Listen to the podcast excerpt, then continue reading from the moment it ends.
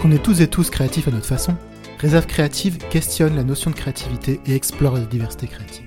Hello, je suis Laurent et ce podcast est ma quête pour comprendre ce qu'est la créativité. Dans cet épisode, je te propose de faire un pas de côté et d'aborder la créativité sous un angle différent de d'habitude, celui de la protection juridique. Avec Laetitia Canezza, qui est juriste spécialisée en protection intellectuelle et tromboniste à ses heures perdues, on fait notamment le point sur les différents types de propriété intellectuelle avec un gros focus sur le droit d'auteur, qu'on a intérêt ou pas à protéger, en se basant sur des exemples issus de la vie réelle, comment faire valoir ses droits, notamment face aux IA génératives, et enfin, comment se protéger des arnaques et des entreprises peu scrupuleuses qui gravitent dans ce milieu-là. On t'a préparé un épisode très concret, sans blabla juridique incompréhensible, avec pour objectif vraiment de te sensibiliser sur le sujet et surtout faire en sorte que tu connaisses tes droits pour que tu puisses les faire respecter. Bien sûr, comme dans chaque épisode, on échange sur sa vision de la créativité et notamment sur le fait que son métier lui permet d'être créatif à procuration.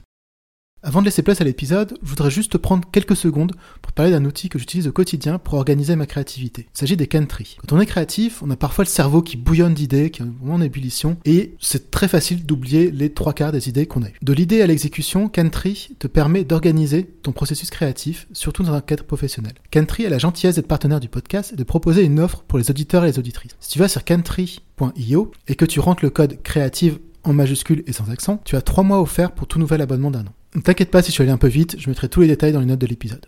Sur ce, je te souhaite une excellente écoute. La vraie création ne se soucie pas d'être de l'art ou non. Ce que je voulais me permettre, c'est le ratage. Et de me permettre, si je tourne un film en, un mois, de rater des choses pendant 29 jours et pendant le 30e, tourner tout ce qu'il y a de bon. Les vrais créateurs, ils n'ont pas d'imagination. Tout ça, c'est un matériel qui est entassé dans le cerveau. C'est la mémoire. On m'a appelé, la sculpture est tombée à l'envers. Et je me suis aperçu que mon envers était plus sérieux et plus beau que mon endroit. Mon endroit, c'est mon raisonnement. Et l'envers de cette sculpture, c'est l'inconscient. T'as compris? C'est important, ça.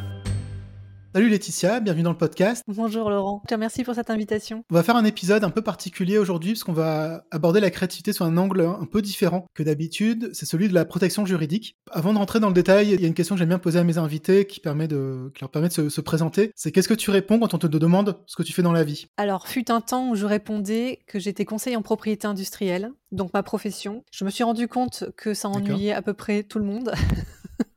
Donc désormais, je réponds que je suis juriste tromboniste. D'accord. Parce que le trombone prend beaucoup de place dans ma vie. Donc c'est effectivement complètement une passion et un hobby, avec un parfait équilibre avec ma vie professionnelle. D'accord. Oui, le trombone, c'est vraiment l'instrument, c'est pas une métaphore avec ton métier. Non, pas du tout. Non, non, mais je sais pas, on sait jamais.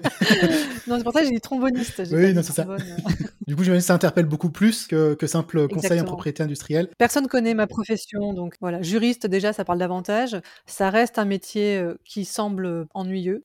Quand je rajoute tromboniste, déjà, ça. éveille la curiosité de mon interlocuteur. On aura l'occasion d'en discuter après. Petite précision, on va pas faire un podcast effectivement sur les, articles de loi. On va pas faire un truc chiant. Euh, l'idée c'est de plutôt de sensibiliser que de faire un truc très théorique. Moi, le premier, ça m'intéresserait pas, donc voilà. Voilà, je te promets que le droit peut être euh, amusant. Ça marche, bah écoute. Et le droit de la propriété intellectuelle en particulier. D'accord, bah écoute, tu as le défi aujourd'hui de justement de nous le prouver. Avant de, travailler dans le domaine de la propriété intellectuelle et industrielle, alors tu m'expliqueras la différence après, c'était quoi ton parcours un peu? Parce que tu sais, que tu m'as dit que tu as travaillé un peu dans le cinéma, mais du coup, voilà, est-ce que tu peux m'expliquer un peu ton parcours, ce qui t'a amené euh, dans, le, dans ce domaine-là? Alors, quand j'ai eu plein d'envies de métier quand j'étais petite, je voulais être archéologue, je voulais être vétérinaire en Chine pour sauver les pandas. Et à un moment, je me suis pris de passion pour effectivement le cinéma. Je voulais être monteuse de films. Alors, pas réalisatrice, pas, scénariste, pas actrice. Je voulais vraiment travailler sur le montage de films. J'aimais bien le côté minutieux, en fait, d'assemblage des images pour euh, donner l'ambiance et euh, le suspense au, résultat final. Et finalement, au lycée, euh, je me suis donné l'opportunité de prolonger encore le moment du choix fatidique professionnel. Et je suis partie en prépa et en école de commerce, en me disant que ça ouvrait à peu près le champ des possibles au maximum. J'ai commencé à avoir des expériences dans le cinéma. Dès la prépa, en fait, j'étais membre d'un jury du. À l'époque, ça s'appelait le Festival du film de Paris. Pendant une semaine, j'ai mangé du film. Par la suite, j'ai fait mes stages effectivement dans le milieu du cinéma sur le tournage d'un moyen métrage avec Marina Foïs et, Audrey Tautou.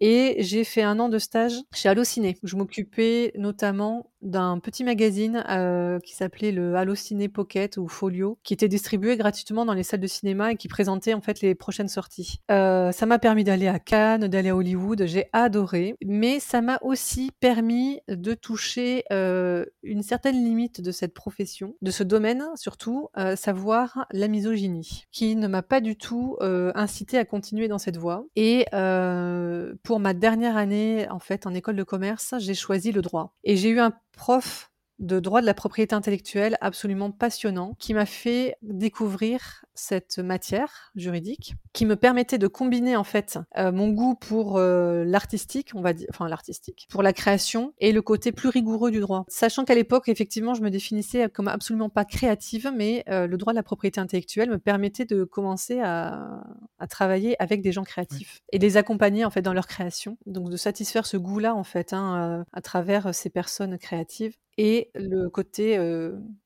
strict, carré du droit, qui euh, me convenait davantage que le côté foufou de la communication et du, du marketing et, et, du cinéma. D'accord. Donc c'est vraiment cette rencontre avec ce prof-là qui t'a incité donc à approfondir dans ce domaine-là. En plus donc de ce que tu disais, effectivement le côté un peu misogyne que tu ressentais même en, en tant que monteuse? Alors, alors j'ai pas du tout fait de montage. Hein, au, au, final, bah oui, fait, euh, oui. oui. j'ai travaillé dans le marketing finalement du cinéma. Alors il y a eu le tournage du film sur lequel j'étais en fait assistante euh, mmh. régie. J'étais assistante de production, attachée de presse. Enfin j'ai un peu, j'étais un peu touche à tout. Ça a duré deux mois. Hein. C'était un stage qui a duré deux mois. Très sympa. Franchement, sur ce tournage-là, il n'y a eu aucun problème. Mais c'est vraiment euh, euh, quand j'ai été euh, dans le chez Allociné à l'époque, hein, ça remonte, hein, c'était 2000, donc c'était vraiment une autre époque. Vraiment. Puis euh, oui, Allociné était, était, était récent à l'époque. L'ambiance me convient pas du tout. Quoi. Allociné à l'époque avait 16 ou 17 ans déjà. Mais 2000-2001, ça a été l'année où ça a été racheté par Messier et Universal. Donc c'était vraiment l'explosion totale d'Allociné. Euh, ils ont revendu à Universal. Enfin, c'était la bulle Internet quoi mmh. à l'époque encore. Et donc on était, moi quand je suis arrivée, je crois qu'on était une vingtaine, et quand j'en suis partie au bout d'un an, on était 120. Ah, mais tu, tu, vois, je savais pas que Allociné existait avant euh, le web. Pour moi, je pensais que c'était un site web en fait simplement. Mais, ouais. Non, non, non, non, c'était ben, Allociné parce que c'était euh, par oui, téléphone. Bah, oui. euh, au tout début, c'était le, les informations. Donc en 94, je crois que ça avait été fondé, okay. selon ma mémoire de mon rapport de stage, et c'était l'information sur les horaires des films par téléphone et l'organisation de jeux concours aussi avec le, autour des, ciné, des, avec les cinémas par téléphone. Et ça s'est ouvert sur Internet très très vite, effectivement. D'accord. Ok. Bah écoute, voilà, j'aurais appris un truc aujourd'hui. enfin, au, au, moins, au moins. je pense qu'on va, oui, apprendre plein d'autres choses après. Avant de rentrer dans, dans, dans le détail de ton, ton rapport à la créativité, euh, on a évoqué à plusieurs reprises le terme de propriété intellectuelle et industrielle. Si, est-ce que tu peux expliquer en quelques mots, et on aura peut-être l'occasion de rentrer un peu plus en détail après, ce que c'est, ce que ça recouvre, euh, voilà. Comment toi tu définis en fait ce, ces concepts-là? Alors en fait, il y a la grande famille du droit de la propriété intellectuelle. Et dans cette grande famille-là, il y a deux types de droits. Il y a le droit de la propriété littéraire et artistique, également appelé droit d'auteur pour simplifier, et les droits de propriété industrielle, où on retrouve les marques, les brevets, les dessins et modèles. Sont les trois plus grands titres de propriété industrielle. Et on distingue les deux notamment parce que euh, le droit d'auteur ne répond à aucun formalisme d'enregistrement, alors que les titres de propriété industrielle sont obtenus par le biais d'un dépôt, alors en France auprès de l'IN pays, l'Institut national de la propriété industrielle, avec un, tout un formalisme d'examen et de délivrance de titres, là où le droit d'auteur naît dès la création. Donc on a le droit d'auteur et les droits de propriété industrielle qui forment la grande famille du droit de la propriété intellectuelle. D'accord, ok. Régi par le Code de la propriété intellectuelle, dans lequel on retrouve donc tous, tous les articles de loi qui encadrent la protection des créations, des inventions. Ok, bon. On rentre dans le détail après avec des exemples concrets pour euh, distinguer les deux, parce que c'est vrai que ça peut être un peu, un peu abstrait pour l'instant. Du coup, donc là, le, podcast, comme tu sais, euh, vise à questionner la créativité. Comment est-ce que toi, tu définirais la créativité? Alors, je dirais que la créativité, c'est le pas de côté. C'est la liberté de penser et d'expression. C'est-à-dire avoir le petit truc à part qui fait qu'on ne va pas raisonner de la même façon que euh, la majorité, peut-être ou s'exprimer de cette, euh, dans, cette, dans une certaine norme, c'est savoir sortir de la case, en fait, pour moi, la créativité. Oui, ce qu'on appelle penser en dehors de la boîte. Ah ben d'accord, ok. Donc il y avait une définition officielle. non, non, mais bah, oui, non, non. Enfin, tu vois, en anglais, c'est ce qu'on appelle, tu vois, thinking out of the box. D'accord. C'est un peu ça, effectivement. C'est le côté. Euh... Bah, c'est pas en dehors de la case, effectivement, c'est en dehors de la boîte, mais c'est oui. la même chose, effectivement. Ouais. Ce qu'on appelle aussi la, pensée divergente. Je sais pas si tu as déjà entendu ce terme-là. Ça, c'est quoi le... C'est le contraire de la pensée convergente, où tout le monde pense de la même façon C'est ça, en fait, la pensée convergente, c'est justement toute la, pensée un peu euh, traditionnelle, enfin, c'est les premières choses auxquelles on va penser. Euh, tandis que la pensée divergente, c'est justement c'est bah, le pas de côté dont tu parles, c'est te dire voilà, j'ai un problème à résoudre. Mm. La solution la plus évidente, c'est celle-là, mais peut-être qu'en fait, c'est peut-être pas la meilleure. Je vais aller creuser et justement peut-être aller chercher de n'importe quoi dans d'autres disciplines, par exemple, bah, s'ils peuvent pas trouver une solution de problème ou euh, faire un pas de côté justement pour euh, pour bah, résoudre la problématique. Tu dis parler de liberté de pensée, d'expression, que tu associais à la, créativité. C'est la, première à associer ces deux concepts. Ça veut dire que dans les quand tu n'es pas libre de penser comme tu le souhaites, t'exprimer comme tu le souhaites, tu es moins créatif? Oui, par la force des choses en fait. Que tu sois contraint par un mode de pensée ou pour une éducation, par une éducation trop rigide et que tu ne sors pas de ce carcan-là, ta créativité, elle est éteinte c'est sûr. Mais je comprends ce que tu entends, ce que tu veux dire par liberté de pensée et d'expression, effectivement. Là, en ce moment, on parle beaucoup des femmes en Afghanistan. Je me demande si ça ne, ne, génère pas une autre forme de créativité. Du coup, tu vois, où justement, tu, vu que tu es tellement contraint, tu trouves justement des, des façons un peu plus astucieuses, je sais pas, par exemple, pour, euh, bah, si tu veux pour lire un livre, par exemple, du coup, tu oublies un peu de te cacher ou Du coup, pour moi, ça, amène une autre forme de créativité. Oui, alors là, les talibans, c'est mmh. quand même euh, l'exemple euh, extrême. Hein. Oui, oui, non, Il y a un juste milieu, je pense. en termes d'oppression. non, je pense plutôt, euh, si on s'en tient à la France, hein, mmh. on va pas aller sur les modèles étrangers, mais je pense que l'éducation, effectivement, peut être un carcan. Certains s'y complaisent et ne vont pas en sortir et je, ils n'auront pas forcément euh, cette liberté, effectivement. Enfin, ils pensent peut-être l'avoir, hein, euh, mais ils vont pas avoir euh, cette, alors je vais dire créativité, peut-être cette fantaisie. Alors peut-être que pour moi, créativité et fantaisie vont ensemble et que ce qu'on a reçu petit, effectivement, peut nous enfermer et, et nous rendre chiants, quoi. Allez, disons-le. Après, tu soulèves un point intéressant, c'est-à-dire qu'il faut que tu, faudrait avoir conscience qu'on est dans un, carcan, qu'on est effectivement, qu'on n'est pas dans... libre de penser pour pouvoir essayer justement de s'en sortir. Euh. Oui, après, on peut aussi avoir la liberté de rester là-dedans. Hein. Oui, oui, bien sûr. C'est pas incompatible non plus, mais euh, effectivement, l'expression de cette fantaisie-là, qu'on a tous, je pense, hein, de manière inhérente, elle est, elle est étouffée, quoi. Mais elle peut rejaillir à n'importe quel moment. C'est comme les, les volcans d'Auvergne. C'est ça. Et euh, alors justement, du coup, toi étant, enfant, euh, c'était quoi ton rapport à la créativité? Est-ce que tu, estimes que tu as eu une enfance créative ou au contraire euh, pas créative? Alors, j'aurais tendance à dire, de mon point de vue, pas du tout.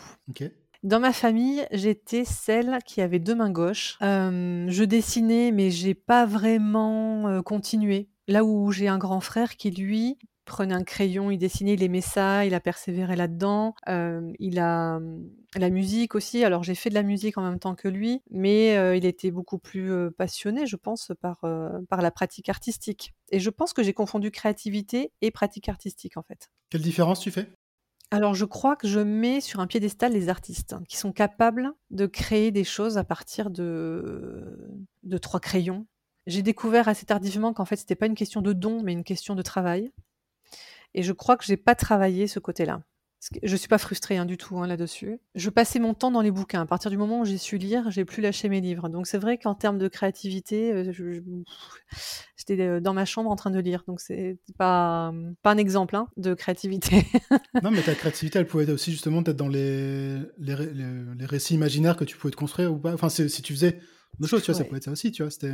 Ouais, je pense que c'était un moyen de m'évader. Ok comme beaucoup de gros lecteurs. Hein. C'était mmh. aller trouver euh, dans les livres des paysages, des histoires euh, qui changeaient de l'ordinaire.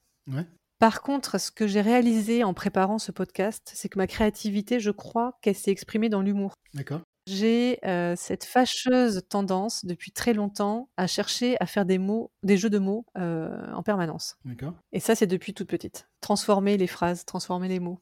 Et je crois que la créativité dont j'ai le peu de créativité dont j'ai pu faire preuve euh, s'est développé là-dedans. D'accord. Alors quand tu dis c'est développé, c'est-à-dire que c'est quelque chose que tu as travaillé C'est quelque chose finalement que tu fais euh, naturellement, on va dire, juste ah, plaisir c'est complètement naturel. Et j'ai une amie qui m'avait dit il y a quelques années, euh, Laetitia, tu ne peux pas tout risquer pour un bon mot. Et j'ai trouvé ça intelligent parce que je ne contrôle pas. Donc du coup, ça laisse la voix souvent à des jeux de mots un peu foireux. Ah, complet, ouais. Tout n'est pas bien. Hein. C'est ça. en mûrissant, je me suis rendu compte que euh, pouvait même j'ai pu blesser sans me rendre compte des gens en fait. Donc j'ai appris à contrôler un peu, à réfléchir avant de parler. Je fais attention maintenant. Non, mais sans, tomber dans la moquerie, hein, c'était vraiment. Euh, euh, j'ai pu passer pour une jeune femme très à l'aise parce que tout le temps en train de blaguer. Et il y a des personnes qui ne vivaient pas forcément très bien. Sur les premiers moments, après, une fois qu'ils me rencontraient mieux et qu'ils me connaissaient davantage, ils se rendaient compte que j'étais quelqu'un de très, très sympathique. J'en doute pas. tu parlais tout à l'heure du, trombone, justement, donc l'instrument de musique. Euh, c'est quelque chose que du coup tu as découvert à quel âge? Euh, À peu près. À 35 ans. Ah oui, donc c'est récent. Euh, ouais. Je faisais de la flûte traversière. J'ai commencé par la flûte à bec quand j'avais 6 ans. Je suis passée à la flûte traversière au collège. ensuite, dans les études supérieures, avec les déménagements, j'ai arrêté de pratiquer mon instrument et j'ai repris en 2012 ou 2013. je suis retournée dans un orchestre en fait avec ma flûte grâce à mon grand frère dont je parlais tout à l'heure, euh, qui euh, quelques semaines auparavant, avant Noël, m'avait dit allez, on fait un duo pour Noël, flûte euh, ukulélé. Euh, j'ai dit alors ma flûte elle est dans un carton depuis à peu près 20 ans, donc il faut que je la retrouve. Et ça m'a remis le pied à l'étrier. Et euh, dans cette harmonie, euh, donc euh, cet orchestre dans le, que j'ai rejoint là où j'habitais à l'époque, il y avait deux trombonistes. C'est une, époque où j'ai changé. Bah, j'ai fait la crise de la quarantaine, mais à 35 ans en fait. D'accord. Et, et j'ai tout changé. J'ai changé de boulot. J'ai, enfin, j'ai gardé le chat et la maison à l'époque, et j'ai changé d'instrument de musique. Je suis passée au trombone. Je pense qu'il y avait quelque part dans cet instrument-là un moyen de me de m'affirmer de dire je suis là, j'existe. J'ai pris un gros mmh. cuivre qui fait du bruit par rapport à la flûte. Donc vous ne pourrez pas ne pas me voir désormais, ne pas m'entendre surtout. Je crois que j'avais un besoin d'affirmation à ce moment-là. Et je l'ai plus lâché. Là, ça fait 9 ans, maintenant c'est ma neuvième année, et j'adore. C'est un instrument qui est assez rare. Il y a assez peu de trombonistes là où j'habite, en tout cas. Ce qui fait qu'au fur et à mesure euh, du temps, j'ai été sollicitée de plus en plus euh, par des orchestres qui manquent de trombonistes. Et j'avoue que euh, du point de vue égocentrique, c'est très agréable. Voilà. Donc j'ai pas un super niveau, mais tout ce qui compte, c'est que je m'amuse et que je foire pas trop les, les morceaux quand on me demande de jouer en ensemble. Et c'est un instrument d'ensemble. Et pour moi, je crois que c'était ça qui était important aussi. Euh, jouer tout seul du trombone, c'est pas très, pas très amusant. Mais euh, jouer avec d'autres musiciens, ça c'est vraiment, vraiment grisant. Préparant la conversation, tu me disais donc que tu faisais de la musique, mais par rapport à ça, tu te sentais pas forcément créatif parce que tu ne faisais que jouer les œuvres des autres, tu, tu composais mm. pas. Et que pareil, de manière générale, tu te, te, considérais pas forcément comme étant quelqu'un de créatif. Par contre, là, juste avant la conversation, tu me disais que finalement, tu avais un peu réfléchi que si tu te considères un peu comme créatif, donc je te repose la question, est-ce que tu considères comme quelqu'un de créatif? Alors, si on en revient à la définition que je donnais en début d'interview, à savoir que je j'assimilais mmh. créativité et fantaisie, alors oui, je suis créative. Donc j'ai toujours ce pas de côté. Donc je continue les jeux de mots, plus ou moins. Euh, valable. Ou, valable. Ou foireux, ça dépend euh, si tu vois le verre d'eau à moitié plein ou à moitié vide. Mais par exemple, euh, si je prends une recette de cuisine, alors que vraiment, encore une fois, dans ma famille, je pense que j'ai il y a une pièce dans la maison que je fréquentais très très très peu, c'était la cuisine. Je serais incapable de refaire deux fois la même recette parce qu'à chaque fois je la modifie. Je vais ajouter, euh, voilà, je transforme en fait systématiquement. Je vais être créative euh, avec les enfants pour jouer en fait. Alors je vais lire les règles du jeu, hein, mais au bout d'un moment il se peut que ça parte un peu en quenouille. C'est ce qu'il y a de meilleur.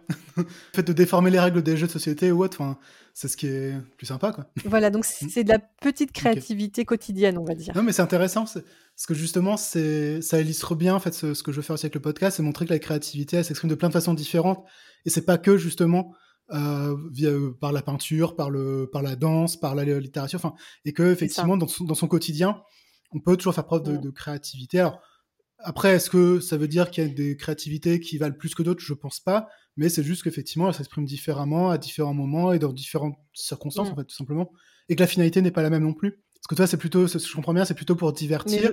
D'autres, c'est ça. Pour qui c'est vraiment un besoin. C'est un moyen d'expression, je pense. Pour, euh, Et je crois que je confondais ça, en mmh. fait, hein, le domaine artistique et, le... et la créativité. Et je suis créative dans mon métier aussi. C'est-à-dire que mmh. je disais que le droit mmh était euh, strict, carré. Il y a des lois, on les applique. Et l'intérêt d'un juriste, je crois, c'est d'aller chercher comment contourner le droit pour trouver des solutions euh, applicables, logiques et... et légales et légal, bien sûr, évidemment, bien sûr, euh, pour, pour mes clients. Je trouve que dans le droit, je pense que la créativité, elle peut être là. Comment tu fais avec tout l'ensemble de lois, justement, pour trouver peut-être soit, soit la faille ou trouver un peu la, la zone d'ombre, effectivement, qui n'est pas couverte, toi, du coup, que tu peux exploiter pour ton client, et tout en restant dans la légalité, hein, bien sûr. Et du coup, je, pense, je pense que c'est aussi ça, justement, le, dont tu parlais tout à l'heure, la, pensée de côté, c'est euh, bah, se dire, ce texte de la, loi, il dit ça, mais en fait, finalement, il dit pas ça non plus, donc peut-être que ça, on peut l'exploiter, ou voilà, c'est trouver un peu les failles, entre guillemets. Ou les, Encore une fois, c'est jouer sur les mots. Et ce qui est, ce qui est bien dans, dans les textes de loi, c'est que souvent les mots sont tellement vagues et tellement, tellement larges qu'on, non, pas toujours, pas trop. Non, pas trop quand même. Hein. Non, non, les textes de loi, ils sont là pour éviter les quiproquos et les malentendus, donc ils sont quand même précis. Ce qui est intéressant, c'est d'aller voir la jurisprudence et comment les ah magistrats interprètent ces textes de loi au fil du temps. Oui, les, les, mots sont pas larges, mais ils sont précis, mais du coup, c'est vrai qu'ils peuvent quand même interpréter différemment selon le, selon la personne. Voilà, c'est. Euh, c'est ça. C'est du cas par cas, hein, c'est la broderie le droit. Hein. Mais du coup, alors, est-ce que tu as déjà un petit peu répondu à la question, mais est-ce que tu cherches quand même un petit peu à développer ta, créativité? Et si oui, comment? Et sinon, pourquoi? Enfin... Chercher à développer ma créativité et. Ouais, ou l'entraîner, tu vois, ou simplement, ou la, stimuler. Euh, la stimuler. Oui, alors oui, j'ai un exemple très récent. Euh, cet été, de manière un peu la dernière minute, j'ai participé à un stage euh, de musique, d'orchestre, de jazz et d'impro, ce que je n'avais jamais fait jusqu'à présent. Donc j'ai découvert un répertoire musical complètement nouveau. J'étais euh, dans un, on était 40 musiciens entourés de 5 professionnels. On a eu trois jours pour monter un concert et j'ai découvert plein de choses. Bah, déjà euh, les musiciens, les 39 autres musiciens euh, que je ne connaissais absolument pas. Euh, le style musical, le chef, la façon dont il est dirigé. Et euh, j'ai découvert euh, l'impro. Alors l'impro, c'est très encadré, en vrai. Et je pense que là, à la rentrée, je vais demander à mon prof de trombone de me faire travailler les techniques d'impro. Mais on croit souvent que justement l'impro, ça part dans tous les sens. Mais au contraire, non, c'est très cadré. Et c'est c'est justement parce qu'il y a un cadre qu'on peut improviser, en fait. Exactement. Comme le droit. Mais alors justement, on va, on va bientôt y arriver. Euh, tu me disais aussi en préparant la, conversation que justement ton métier te permettait d'être créatif à procuration.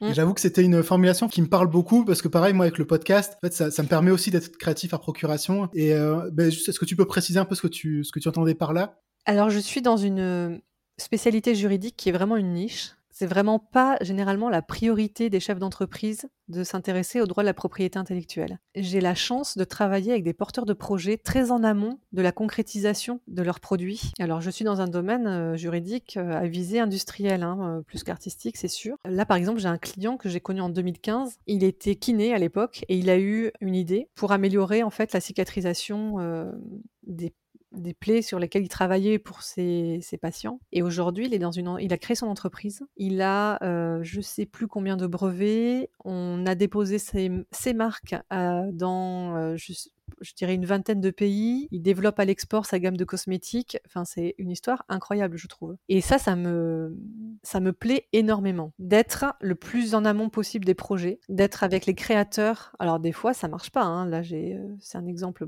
très positif, même s'il a rencontré énormément de difficultés et je l'admire vraiment beaucoup euh, pour euh, tout ce qu'il a fait depuis 2015. Et donc, j'ai cette chance-là de travailler avec des personnes qui sont très, qui sont vraiment en amont de leur création pour les accompagner justement et encadrer au mieux dès le départ leur projet.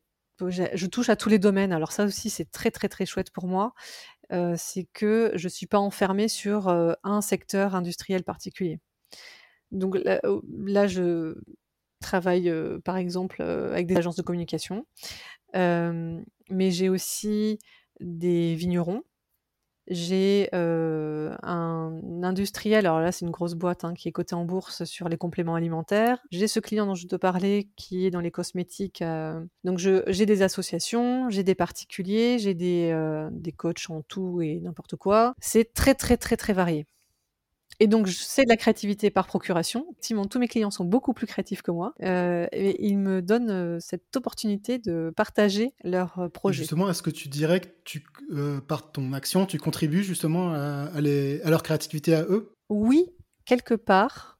Je ne sais pas s'ils en ont tous conscience, par contre. Disons que, en tant que chef d'entreprise, ils doivent penser à 10 000 choses en même temps et je les soulage d'un tout petit pourcentage de tout ce qu'ils ont à faire et à penser. Donc, ça laisse plus de place pour eux, pour leur créativité. Alors, on va, on va venir justement juste après, mais c'est un petit pourcentage, mais qui est quand même essentiel parce que justement, ça permet de protéger le résultat de sa créativité. Et du coup, si c'est pas fait, potentiellement, tout ce travail peut être réduit à néant. Donc, c'est un petit pourcentage, mais qui est quand même essentiel. Mm. Et ça te frustre pas, justement, d'être mm. entouré, justement, de personnes qui sont plus créatives que toi? Pas du tout. D'accord. Alors déjà, quand même, alors je veux pas dire que j'avais un projet de vie hein, quand j'étais enfant, mais euh, jamais j'aurais pensé créer, puisqu'on parle de créativité, mon entreprise un jour. Donc déjà, euh, j'ai fait preuve là d'une grande, d'un grand courage et de beaucoup de créativité en quittant le salariat pour euh, créer mon cabinet. Ce qui me permet aussi de comprendre les problématiques auxquelles sont mmh. confrontés mes clients chefs d'entreprise même si on n'est pas sur la même taille de, de, structure. Hein. Mais euh, et je, non, il n'y a pas de frustration parce que j'ai jamais rêvé d'être artiste peintre ou comédienne ou, ou, écrivain, écrivaine. Donc non, non, non, non, moi je suis plutôt en admiration, euh, plutôt qu'en jalousie, hein, c'est sûr. C'est intéressant. Et je pense tant mieux parce que je pense que s'il y avait une relation un peu justement de, de, jalousie ou de frustration, ce serait compliqué, je pense, de faire ton métier. Complètement. Après, j'ai fréquenté euh, pendant plusieurs années le, dans le domaine des auteurs, bande dessinée, photographes, etc. C'était très chouette, mais vraiment j'ai senti que c'était pas mon domaine, quoi. Bah, j'étais contente d'aller sur les festivals, tout ça, mais quand je vois la masse de travail que ça représente pour faire une BD qui sera lue en 20 minutes, là je comprends que ce soit frustrant pour le créateur. Je, te propose là maintenant de, rentrer dans le vif du sujet, de la protection intellectuelle. La, mmh. la première question que j'avais envie de te poser finalement, c'est pourquoi chercher à protéger, non pas sa créativité, parce qu'on peut pas le protéger, mais en tout cas le, fruit de sa créativité, euh, pourquoi est-ce qu'on aurait intérêt à le faire? La philosophie du droit de la propriété intellectuelle, c'est de récompenser l'effort créatif. On le récompense en lui accordant un monopole euh, pendant un temps donné, ce qui permet au, à l'inventeur, par exemple, d'une nouvelle technologie, d'un produit ou à l'auteur d'une œuvre, de pouvoir euh, récolter le fruit de son travail. Euh, c'est un droit qui a été évolutif, hein, il n'est pas né comme ça à la révolution industrielle, hein, c'est quelque chose qu'on retrouve euh, dès les premiers échanges commerciaux en fait hein, entre, les, entre les, les peuples, puisqu'on a déjà ce qu'on appelle la contrefaçon ou le plagiat sur des jarres de vin ah à l'époque gallo-romaine. Des contrefaçons de marque, en fait, à l'époque. Et, le droit d'auteur, il est né aussi du constat que, à l'époque, donc c'était c'est Beaumarchais hein, qui, a, qui a fait du lobby pour euh, du lobbying pour euh, pour protéger les auteurs, les écrivains, qui euh, passaient un temps fou à écrire leur œuvre, et finalement, c'était les imprimeurs, les éditeurs qui récoltaient le fruit de la vente des, des livres. Le droit d'auteur, il est né de ce constat-là pour protéger les auteurs et pour qu'ils puissent toucher une rémunération sur leur œuvre de leur vivant. C'est la même chose en matière de brevets. Euh, il y a eu de la R&D pendant plusieurs années, par exemple, donc des investissements financiers, pour parler vraiment de la partie industrielle. On va accorder à travers le brevet un monopole sur un temps donné pour l'inventeur, pour qu'il puisse euh, vendre son produit sans que les concurrents n'arrivent immédiatement avec des, euh, des produits équivalents. Le brevet lui permet d'attaquer en contrefaçon un concurrent qui viendrait le copier et de préserver ses parts de marché. Et c'est la même chose dans le domaine artistique, en fait. Hein. Effectivement, mais j'aime beaucoup, en fait, ta formulation de récompenser l'effort créatif. Parce que c'est vrai qu'on, enfin, toi, de mon point de vue, et on en avait discuté, parce qu'en fait, pour être transparent, tu m'as aidé donc à protéger le, nom du podcast. Moi, je, au début, je, je, voyais pas trop l'intérêt de le, faire parce que j'étais plutôt dans une démarche justement en mode un peu open source de voilà mes contenus ils sont là faites-en ce que vous voulez quoi et c'est vrai que ce côté là ce côté récompense voilà je, l'avais pas forcément vu comme ça aussi moi j'avais plutôt le côté euh, justement très euh, procédurier derrière euh, dans lequel j'avais pas forcément envie de m'intégrer.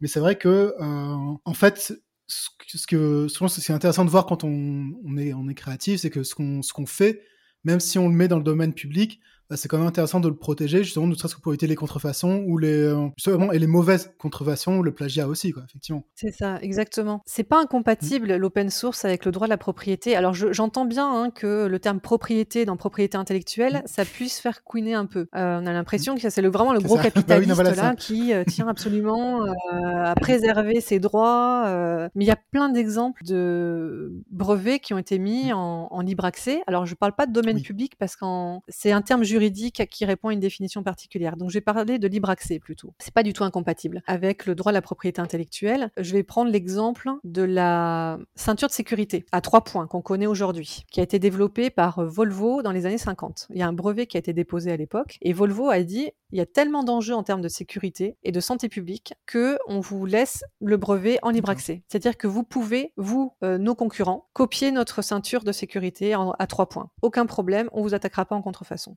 Néanmoins, s'il y avait eu un concurrent un fabricant, un, automobile qui avait utilisé le brevet à mauvais escient, euh, d'une mauvaise manière euh, ou dans un but préjudiciable, Volvo se donnait le droit de pouvoir l'en empêcher à travers son brevet. Oui, c'est ça, parce que dans un cas comme ça, par exemple, le brevet protège finalement l'usage de l'invention plutôt que l'invention en tant que telle, et ça évite qu'elle soit détournée, par exemple, avec une ceinture en euh, trois points, je sais pas à quel usage on pourrait détourner, mais pour je sais pas, un instrument de torture, par exemple, ou un truc comme ça, ou un truc, enfin, n'importe quoi, justement, pour, plutôt pour, je sais pas, pour ligoter quelqu'un, par exemple, plutôt que pour le sécuriser. Euh, oui, oui, non, non, mais dans... exactement, c'est tout à fait ça. C'est ça qui est important, c'est d'avoir en tête, c'est qu'on protège à la fois l'invention, mais aussi son usage. Voilà, d'autres exemples, euh, il y avait eu le vaccin contre la polio qui a été développé par un mmh médecin-chercheur universitaire, et euh, il a décidé, même chose, vu les enjeux de santé publique, de le laisser complètement en libre accès. Ça, c'est un exemple dont on a entendu parler au moment de la mise sur le marché du vaccin, des vaccins contre le Covid. Parce qu'on en a entendu là sur le brevet, sur les laboratoires pharmaceutiques qui ne voulaient pas partager le brevet. Mais c'est une déformation des médias qui ne sont pas allés écouter les experts en, propriété intellectuelle. Parce qu'en fait, il n'y a pas un brevet, il y en a une vingtaine, ça fait 15 ans qu'ils existent. Et qu'autour du brevet, il y a aussi un savoir-faire et que, en fait, on ne pouvait, c'était impossible de, il n'y avait pas de question de mettre le brevet sur le domaine, dans le domaine public la question se posait même pas. C'est que de toute façon, il y avait pas, il fallait former des équipes. Et ça, c'était pas compatible avec euh, les délais qui étaient impartis. Ok. Bah Bref, c'est un autre débat. Mais euh, non, mais c'est intéressant. mais du coup, pour euh, être concret, qu'est-ce qu'on peut protéger concrètement? Alors là, je vais peut-être te donner, je sais pas, une, liste un peu, tu vois, de trucs un peu pris au hasard. Tu vas me dire si c'est des choses qu'on peut protéger ou pas, ou, ou qui auraient un intérêt à protéger ou pas. Par exemple, tu vois, cette conversation, là, cet épisode de podcast, est-ce que c'est quelque chose qu'on peut protéger ou pas? Et quel serait l'intérêt? Alors, à mon sens, la façon dont tu mènes le podcast et le plan que tu lui as accordé est protégeable par droit d'auteur, puisqu'il est issu de ta réflexion personnelle que tu as exercé un travail intellectuel pour construire le plan de ton podcast. Donc pour moi, il y a du droit d'auteur dessus sur le contenu. C'est-à-dire que un tiers ne peut pas reprendre des extraits de cette, euh, mmh cette émission, de ce podcast, sans ton autorisation.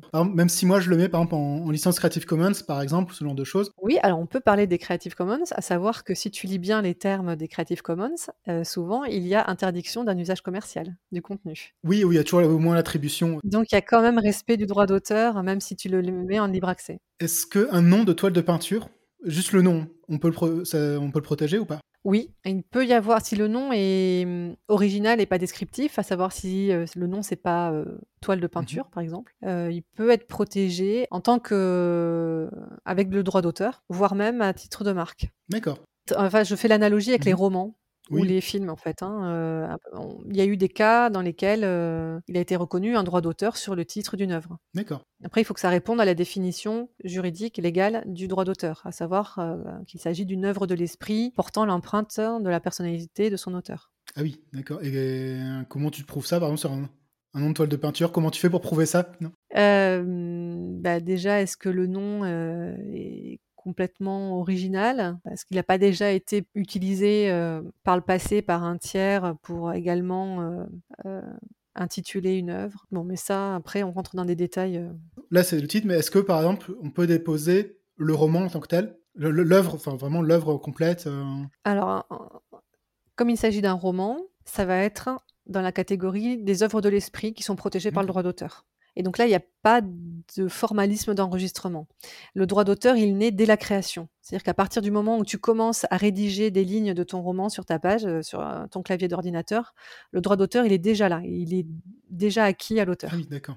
C'est-à-dire que sur, euh, même s'il a écrit une seule phrase, il y a déjà du droit d'auteur dessus. Donc sur le roman entier, évidemment, qu'il il est protégé sur l'ensemble de son œuvre sans avoir à déposer. Oui, ça, même si ça reste que sur mon ordinateur, que je le dépose nulle part et tout, c'est quand même protégé par le droit d'auteur. Voilà. Après, si tu, voilà, si tu constates qu'un tiers a édité exactement le même texte, euh, il faudra quand même que tu prouves la date à laquelle toi tu l'avais rédigé.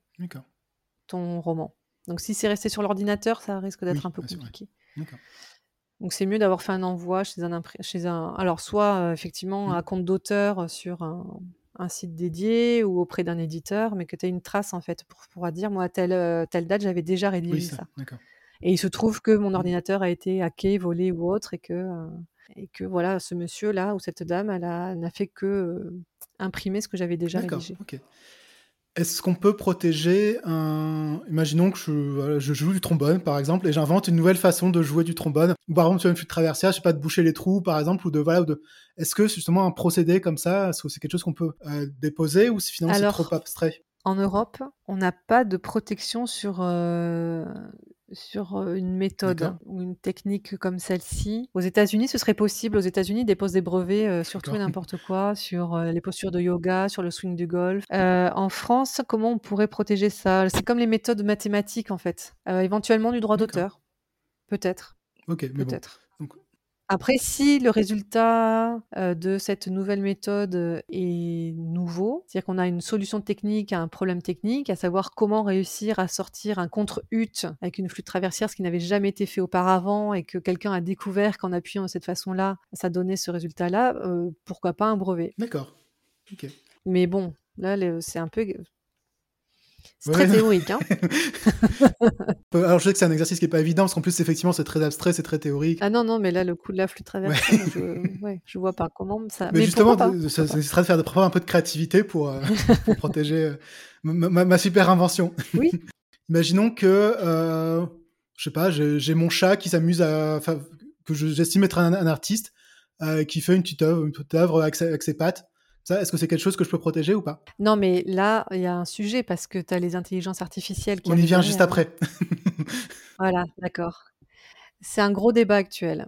Il y a eu le sujet des éléphants peintres, des euh, ânes, euh, etc., qui faisaient des toiles. euh. Il y a la photo du singe qui a été prise et Oui, le, le selfie. le photographe qui... Voilà. C'est du débat entre juristes, ça. hein. À qui appartient le droit d'auteur? Alors, non, le problème, c'est que si on reconnaît un droit d'auteur à un chat, ça veut dire qu'il a une personnalité euh, reconnue en tant qu'individu, euh, donc un droit de la personne, donc on le considère comme un être humain. Donc, euh, dans ces cas-là... euh, Ça implique euh, pas mal de choses derrière. Déjà, qu'en tant qu'animal domestique, il a pas mal de droits, parce que c'est- assez récent quand même, hein, le droit des animaux domestiques. Mais euh, ça veut dire, oui, il y a une implication derrière euh, théologique euh, conséquente. hein. La question, elle est pas anodine, c'est que du coup, vous faites, euh, là où je veux t'emmener, c'est illustrer le fait que euh, derrière la propriété intellectuelle ou industrielle, en fait, il y a tout un tas d'enjeux aussi auxquels on pense pas forcément. Oui. Après, c'est le droit de la propriété intellectuelle, c'est un droit d'exception, dans le sens où, dans notre société, euh, dans notre économie de libre marché, les monopoles sont interdits. Exceptionnellement, pour les inventeurs, les créateurs, ok. on va accorder un Mhm. monopole sur un temps donné. Donc, il y a quand même des critères euh, assez précis de, pour obtenir ce monopole-là. Ce monopole juridique. Tout n'est pas protégeable, euh, beaucoup de choses le sont quand même. hein, euh, Mais euh, pour en revenir au chat, à partir du moment où c'est le maître qui lui a fourni euh, la peinture, la toile, et que c'est lui qui le nourrit, bon, je pense que de toute façon, on va le, le raccorder à. C'est le maître qui va toucher l'argent, parce que le chat, il n'a pas de compte en banque. Donc. Non, non, mais de toute façon, pour en revenir, à- il y a on récompense, encore une fois, avec le droit à la propriété intellectuelle, on récompense un travail intellectuel. Le chat Oui. qui balaye sa queue euh, au hasard sur une toile parce que le maître lui a collé des peintures dessus, euh, le travail intellectuel, il n'est pas défini, il n'est pas, il n'est pas là, à mon Hum. sens. hein. Donc, je pense pas qu'on puisse qualifier son œuvre d'œuvre de l'esprit protégeable par le droit d'auteur. Et du coup, c'est intéressant ce que tu dis parce que ça veut dire qu'il y a une sorte d'intentionnalité. Oui. Et donc, par exemple, si moi je fais juste un petit gribouillis comme ça au hasard, euh, Mhm. c'est pas forcément protégeable parce que du coup, c'est pas c'est pas quelque chose de- d'intentionnel. Bah, derrière, il y a l'implication dont tu parlais à l'instant de qu'est-ce que tu fais de ce gribouillis. Imaginons que tu fais un gribouillis, tu le jettes à la poubelle, c'est récupéré par quelqu'un qui en fait une œuvre euh, présentée sur les marchés de l'art et que ça spécule à un million d'euros. Peut-être que tu voudras revendiquer un droit d'auteur dessus. Et alors, justement, on a commencé en parler tout à l'heure, les, les IA, qui est quand même un, un sujet chaud en ce moment. Moi, j'avais deux questions. La première, c'est comment on peut empêcher que nos œuvres, justement, alors, c'est plutôt pour les œuvres numériques, ou en tout cas les œuvres qui sont exposées sur le, sur le web, Mm. Euh, via des photos ou autres, par exemple, comment on peut empêcher qu'elles soient pillées par les IA si, Déjà, si on peut. Pour le moment, les Ouais. IA, c'est tellement Mhm. récent. Ça évolue tous les jours. Euh, il y a une prise de conscience, justement. Je sais qu'il y a les plus gros euh, développeurs d'IA qui se sont mmh. réunis euh, il y a quelques semaines pour essayer de mm, mettre au point une sorte de charte de l'IA. Je ne crois pas qu'aujourd'hui il y ait de solution. C'est un problème. Le pillage des œuvres sur Internet, de toute façon, il n'a pas attendu les IA pour prospérer. Hein. Ah, d'accord. Je connais des graphistes ou des photographes qui ont retrouvé des photos, des, des, reproductions de leur œuvre hein, qu'ils avaient présentées sur leur site internet, sur leur blog, dans les marchés de enfin dans les magasins de prêt-à-porter de certaines grandes marques. L'IA n'est pas un problème supplémentaire hein, euh, là-dessus. Donc après, les moyens de protection, c'est de mettre de la basse def. tu dis c'est pas nouveau, mais c'est juste que ça, pour moi, c'est une ampleur quand même, je pense, qui pour le coup est nouvelle. Oui. Prenais le, cas d'un graphiste qui retrouvait sa photo sur un t-shirt, euh, ça restait assez, assez, marginal entre guillemets. Là, pour le coup, avec les IA, en fait, c'est n'importe quel contenu, n'importe qui, n'importe où, euh, épié. Après, je sais que par exemple pour les, les contenus textuels, il y a moyen de bloquer les robots de ChatGPT ou les robots comme ça qui vont qui viennent prendre le contenu. Alors après, est-ce que c'est réellement respecté, pas respecté, ça on peut pas trop savoir, mais du coup, c'est plutôt pour les nouveaux contenus, pas pour ceux qui sont déjà publiés. Mais c'est tellement évolutif. Après, je sais qu'il y a plus en plus question de, de mettre une sorte de filigrane pour euh, identifier les œuvres générées par les IA. Et ça, éventuellement, c'est de se protéger, mais et, et encore, euh, je pense que le filigrane, ça n'empêche pas le vol non plus. Il suffit de voir euh, sur, les réseaux, sur les sites internet, des fois on voit encore les photos de banques d'images avec le filigrane parce qu'ils ont les personnes n'ont pas voulu euh, payer, alors que c'est pas non plus très cher. Mais voilà. Non, à moins de d'espérer une mutation génétique de l'humain et qui lui ferait accueillir euh, euh, le gène de l'éthique, de la déontologie et du respect de l'autre, je vois pas trop de solutions en fait. Non, c'est ça. Et non, mais c'est vraiment le plagiat. Je te dis, ça remonte à, la nuit des temps, donc euh, à partir de là, l'IA pour moi ne change rien. Et il y a des phénomènes numériques hein, qui, si tu prends mmh les, les, NFT, c'est un grand, c'était un grand sujet jusqu'à cette année. c'est magnifique en, en termes de droits d'auteur les NFT. C'est quand je dis magnifique, c'est ironique. Hein. Ah oui, parce qu'au contraire, pour moi justement, la blockchain notamment était prometteuse. Était prometteuse, oui. Mais que nenni. En fait, moi, ça fait dix ans que j'entends parler de la blockchain en matière de propriété intellectuelle. Concrètement, aujourd'hui, je ne vois rien. Enfin, moi, pour mes clients, en tout cas, ça n'a aucun impact. Aucun, rien, que dalle. Et les NFT, moi, ça m'a fait quand même la spéculation incroyable, quoi. Pour une capture écran d'une image qui ne donne aucun droit sur l'image en plus. Ah, c'était euh, c'était fou, quoi. Et là, je trouve que 2023, on n'en entend plus parler. Non, c'est vrai qu'on a beaucoup parlé. Ah non, mais là, il y a plein de plateformes de NFT qui ont fermé. Euh, je crois qu'il y a beaucoup de détenteurs de Bitcoin qui ont beaucoup perdu. Alors, il y a une prise de conscience que acheter un NFT ne donnait aucun droit sur l'image euh, labellisée, enfin certifiée avec le NFT très intéressant comme phénomène du point de vue J'imagine. Après, c'est vrai que non, mais c'est là où, là où ça doit être compliqué pour toi, c'est que ça évolue tout le temps. Là, là tu vois, pas, enfin, au moment où on enregistre l'épisode, on est début septembre 2023 je suis sûr que dans un mois, euh, ce qu'on se dira mm. là, peut-être ça aura évolué aussi. Et c'est ça qui est intéressant avec le droit. On disait que c'était chiant le droit, mais non, pas du tout, parce que le droit il évolue aussi avec la société. Alors trop des fois. Alors en matière de propriété intellectuelle, on est relativement préservé, je trouve, comparé à tous les débats qu'on entend euh, d'actualité là, euh, de société avec des lois en permanence. Les magistrats ils n'en peuvent plus, ils cumulent des lois parce que il y a eu un buzz sur les réseaux sociaux à un moment. C'est délirant. Mais voilà, le droit de toute façon, il évolue en fonction de la société. Donc effectivement, c'est intéressant euh, en permanence. Ça maintient jeune. c'est ça. Je donne des cours à, des étudiants euh, tous les ans, je, réactualise mes cours. Avec, alors déjà parce que mes étudiants rajeunissent, je ne comprends pas. Ils sont de plus en plus jeunes chaque année.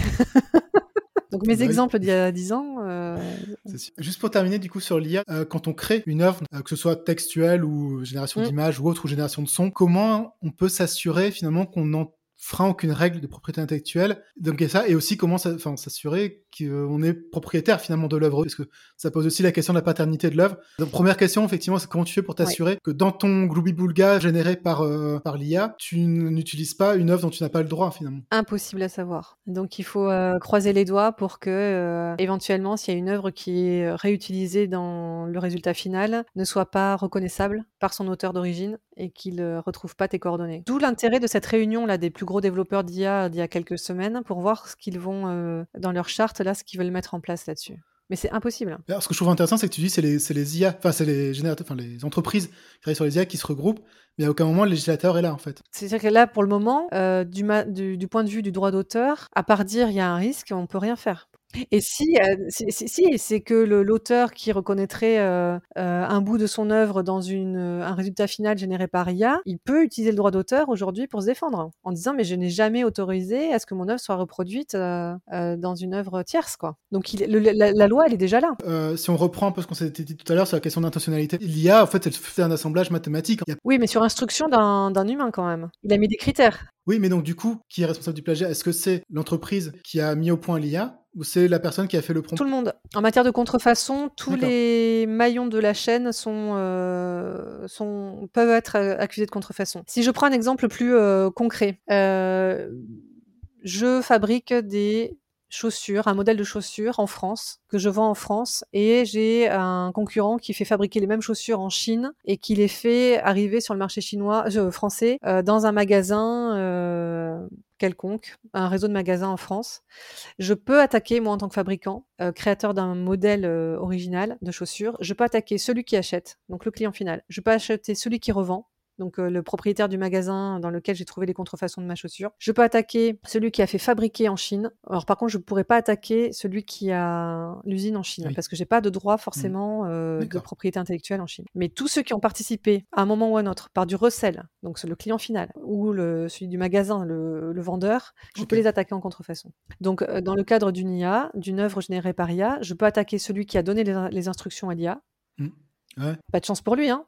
Il peut être Ah oui, contrefacteur de de bonne foi, hein. Heu, celui qui a développé l'IA et qui a pas été attentif au respect des droits de d'auteur, heu, des tiers, Il y a déjà eu des des cas comme ça ou c'est encore trop récent et c'est encore je ne saurais pas te répondre. à ta connaissance? Juste une dernière question donc pour terminer sur les les différents cas, heu, possibles. Si on revient au podcast, mais c'est pareil, par exemple, une vidéo sur YouTube ou autre, que justement donc quand on était sur un format invité comme on a là, aujourd'hui, bah, du coup, la personne qui était invitée pouvait, elle, aussi faire valoir des droits d'auteur et que du coup, heu, moi, en tant que, heu, producteur du podcast, je devais demander une session de droits d'auteur justement. No normalement, je devrais. C'est le cas ou pas?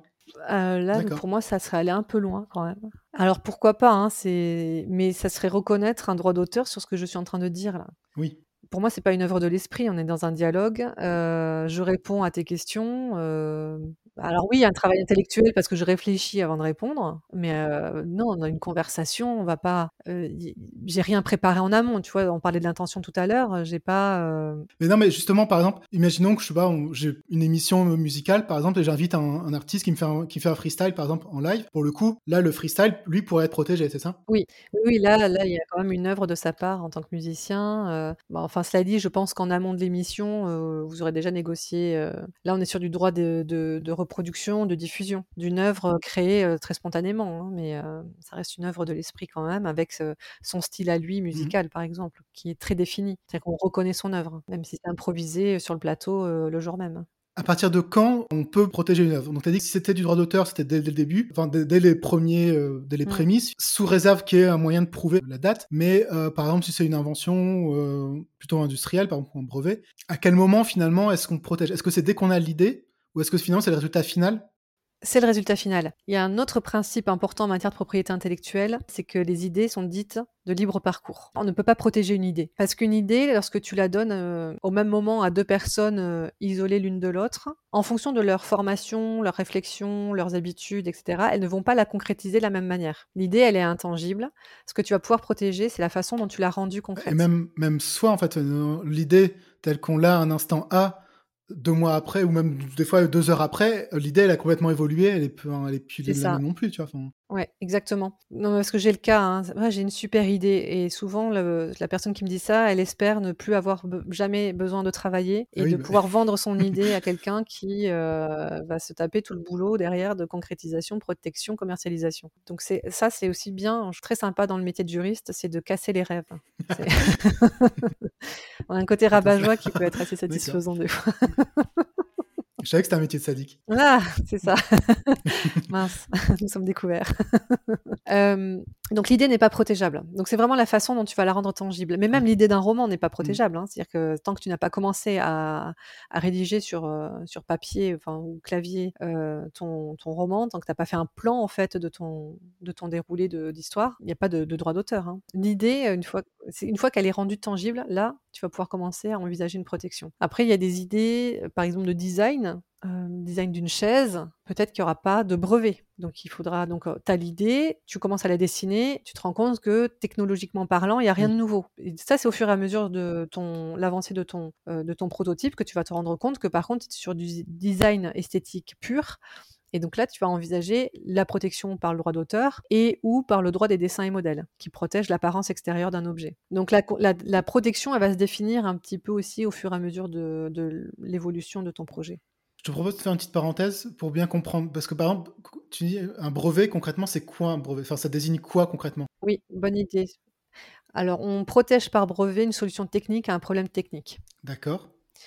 Sous réserve que cette solution-là, elle soit nouvelle, elle soit euh, d'application industrielle et qu'elle fasse l'objet d'inventivité, qu'elle soit pas évidente pour l'homme du métier. Donc voilà, bon, ça, ce sont des définitions juridiques très précises. Euh, je t'invite à aller lire le code de la propriété intellectuelle euh, si tu veux aller plus avant. Oui, je, passe mon tour. D'accord. Mais voilà, donc il y a quand même trois critères de validité qui sont examinés par l'office auprès de, duquel tu demandes la protection. Donc c'est une solution technique à un problème technique. Souvent, j'ai des inventeurs qui me disent mais c'est pas nouveau, c'est évident. Ou je dis mais c'est évident pour vous parce que ça fait quand même trois ans que vous travaillez dessus. A priori, si vous travaillez c'est que le problème technique auquel vous avez été confronté il y a trois ans, il n'était pas résolu. Donc on est bien sur une solution technique nouvelle à un problème technique. Donc on est sur du brevetable. La marque, elle, elle protège euh, un signe distinctif pour un produit ou un service qui permet de distinguer en fait euh, des produits et services des concurrents. Bon, la marque c'est le plus connu des droits de propriété intellectuelle en fait hein, parce que c'est vraiment du quotidien. Et le dessin et modèle, le titre de dessin et modèle, il protège l'apparence extérieure d'un produit sous réserve que ce produit, cette apparence-là soit nouvelle et ait un caractère original. Donc il y a quand même des critères de validité à chaque fois en fait à respecter pour obtenir ce titre-là. Et le droit d'auteur, donc comme on l'a dit tout à l'heure, c'est la protection pour une œuvre de l'esprit, donc une œuvre qui porte l'empreinte de la personnalité de son auteur. Et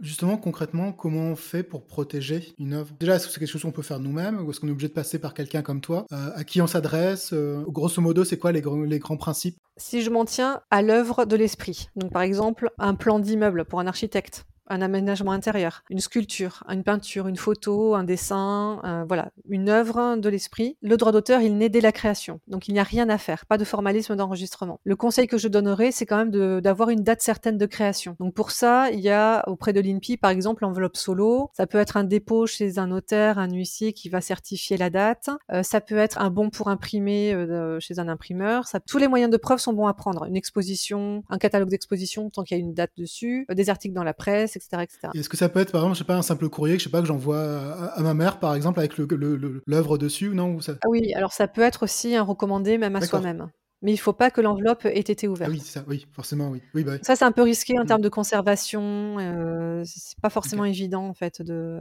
Bon, mais ça peut, tout à fait. Tous les moyens de preuve sont bons à prendre. Ça peut être une attestation de tiers qui dit oui, à telle date, effectivement, mon fils m'a bien présenté euh, son œuvre. Alors, c'est mieux quand il n'y a pas de lien de filiation, hein, quand même, ou d'autorité, de hiérarchie. Ça, c'est en matière d'œuvre de l'esprit. En matière de brevet de marque ou de dessin et modèle, là, effectivement, il y a une procédure de dépôt, d'examen et de délivrance auprès de l'office. Donc en France, c'est l'Institut national de la propriété industrielle. Donc ça peut être fait euh, par soi-même. C'est-à-dire qu'il y a des gens qui sont suffisamment à l'aise avec les procédures pour euh, ne pas avoir besoin d'accompagnement d'un juriste euh, expert en propriété industrielle. J'en connais peu qui le font correctement. Il y a des agences de communication, par exemple, qui disent si si, on peut faire le dépôt pour vous. Généralement, moi, je récupère quelques mois ou quelques années après la marque qui nécessite de refaire un nouveau dépôt qui soit bien propre. Donc j'aurais tendance à conseiller, quand on a un projet, que ce soit de brevet, de marque ou de dessin et modèle, effectivement d'aller s'adresser à un spécialiste. Donc euh, un conseil en propriété industrielle. Euh, il y a des permanences de l'INPI dans toutes les régions de France. Euh, il y a une ligne téléphonique de l'INPI aussi pour avoir des informations. Il y a des avocats. Alors mm, il faut vraiment un avocat qui ne soit spécialisé qu'en propriété intellectuelle. Est-ce qu'on peut se voir refuser un dépôt sous réserve que donc notre œuvre respecte les, différents critères que tu as déjà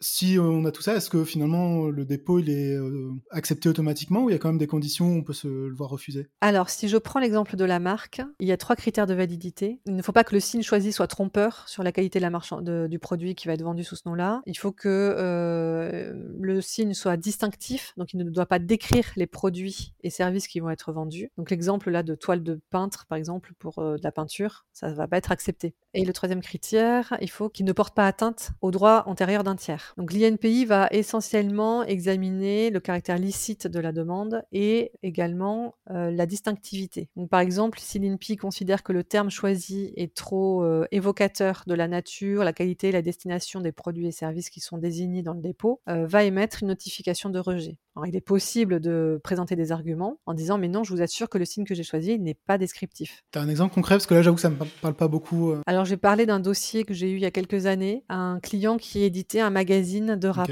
sous le titre Rap mhm. Mag. Et il a déposé la marque, ça a été refusé par l'INPI en disant Rap Mag pour un magazine autour du rap, c'est descriptif. Donc en soi, l'INPI n'avait pas tort. Mais on a présenté un certain volume de documents attestant d'un usage répété du nom RapMag et du fait que c'était connu et un titre de magazine reconnu comme euh, original par ses lecteurs. Donc en misant en fait sur l'historique du magazine, on a réussi à obtenir l'enregistrement de la marque RapMag pour des magazines. Mais en quoi c'est gênant que ce soit descriptif? Parce que si tu déposes chocolat pour du chocolat, on t'accorde un monopole ah sur ce terme-là tu es le seul en France à pouvoir utiliser ce terme-là pour ces produits-là. Donc euh, ça voudrait dire que tu pourrais empêcher tous les chocolatiers de France d'utiliser le chocolat pour vendre des chocolats.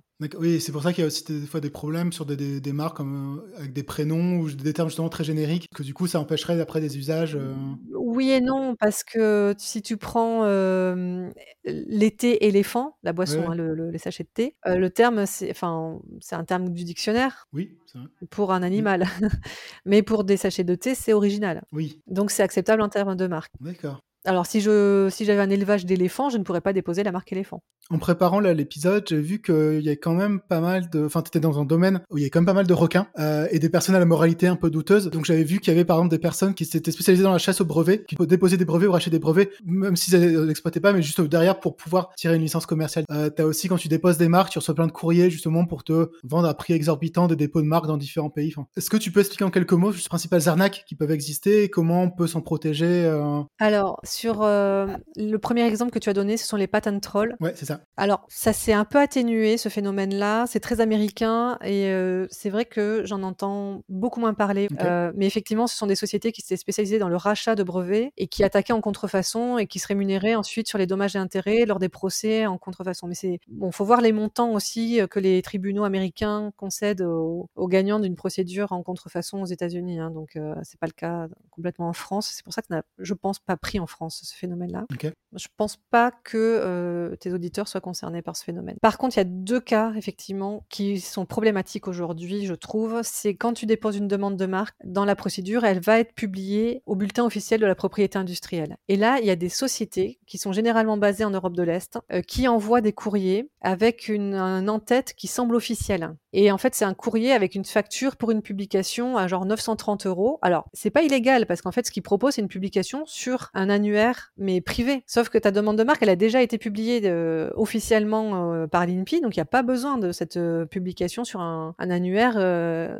je sais même pas à quoi ça ressemble en fait. Sauf que le courrier donne l'impression que c'est obligatoire, que c'est officiel, que c'est c'est la, World Trademark Organization qui propose ça. il faut lire en tout petit que c'est une société, une SAS basée ou une EURL basée en Lettonie qui propose ce, ce service-là et pour des montants délirants quoi. Sachant qu'un dépôt de marque est euh, c'est raisonnable le tarif. Et là, la publication, elle te coûterait euh, trois fois le prix de ton dépôt. Donc ça, c'est une arnaque parce que ça se fait passer pour officiel. Et c'est très difficile en fait de parce que l'INPI essaye d'empêcher. Mon association professionnelle, la Compagnie nationale des conseils en propriété industrielle, essaie d'intervenir aussi, mais les sociétés sont à l'étranger, donc c'est compliqué. Puis on coupe une tête, il y en a dix qui repoussent. Du coup, c'est vrai que j'avais vu que l'INPI mettait aussi sur les documents officiels un petit encadré en disant attention, euh, vous allez être démarché, enfin, vous n'êtes pas obligé de répondre aussi. Enfin, voilà. Exactement. Moi, je, systématiquement, je préviens mes clients aussi. Je fais, vous allez recevoir des courriers. Si vous avez le moindre doute, vous me l'envoyez. Je vous dirai si, euh, si c'est un problème ou pas.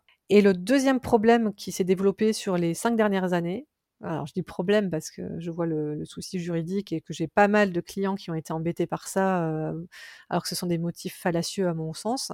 Ce sont les sociétés qui euh, ont développé des logiciels de screening d'Internet pour récupérer des images en disant il y a du droit d'auteur sur cette image, vous n'avez pas payé de licence, vous nous devez 5000 euros. Et donc là, même chose, ces sociétés-là, elles sont basées en Europe de l'Est, elles travaillent avec des cabinets d'avocats en France. Ce sont des particuliers, des associations sportives, musicales ou autres qui mettent euh, une photo euh, tirer de Wikipédia, par exemple, sur leur site internet pour informer euh, de tel événement. Enfin bon, peu importe. Il y a plein de cas de figure, hein, parce qu'il y a des entreprises aussi qui font ça pour leur site internet, pour illustrer, quoi, hein, et qui reçoivent une première euh, lettre de mise en demeure de cette société, Pick Rights pour pas la nommer, mais il y en a d'autres. Hein. Et puis ensuite, qui vont recevoir une lettre de mise en demeure d'un avocat et qui vont commencer à flipper un peu. Ces sociétés donc d'Europe de l'Est réclament des sous au motif d'un droit d'auteur, sauf que certaines photos non, sont absolument pas qualifiables d'œuvres de l'esprit protégeables par droit d'auteur. J'ai même un client, c'était encore plus vicieux, il avait mis sur, son site internet une photo d'un de ses produits à lui, donc c'était sur fond blanc, hein, il n'y avait aucune mise en scène, rien, et il reçoit une lettre de mise en demeure. Des fois c'est justifié, mais je dirais que dans 90% des cas, ça ne l'est pas. J'ai une association ici qui avait utilisé une photo, avait pris la photo sur Wikipédia, et l'auteur de la photo avait indiqué euh, Creative Commons, copyleft, enfin peut-être utilisé librement tant qu'il n'y a pas un usage commercial. Donc c'était indiqué, hein. donc ils ont utilisé la photo euh, en respectant complètement les intentions de l'auteur. Et ben ils ont reçu une lettre de mise en demeure, parce que la, alors en l'occurrence c'était l'AFP euh, avait balancé tout ça, alors qu'il n'y avait aucun droit, enfin en tout cas l'auteur ne réclamait aucun droit dessus.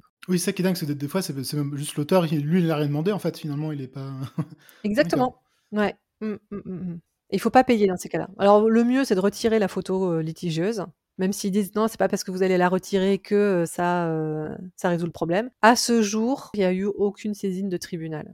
C'est-à-dire que les lettres de mise en demeure sont restées lettres mortes, j'ai envie de dire. Oui, donc du coup, ça montre que le, le, cas est pas très solide, quoi. Enfin, soit pas très solide, soit que vu les enjeux financiers, ça vaut vraiment pas le coup de payer un avocat et de se lancer dans une procédure. Mais parce que je pense que il y a une grande partie des personnes qui reçoivent la lettre de mise en demeure qui prennent peur et qui payent. Si jamais on reçoit un courrier comme ça, le conseil c'est quoi? Donc déjà l'ignorer, mais si jamais on flippe un petit peu, c'est contacter quelqu'un comme toi. Par exemple. Ouais. Je te propose là de conclure avec trois questions de la fin. Allez.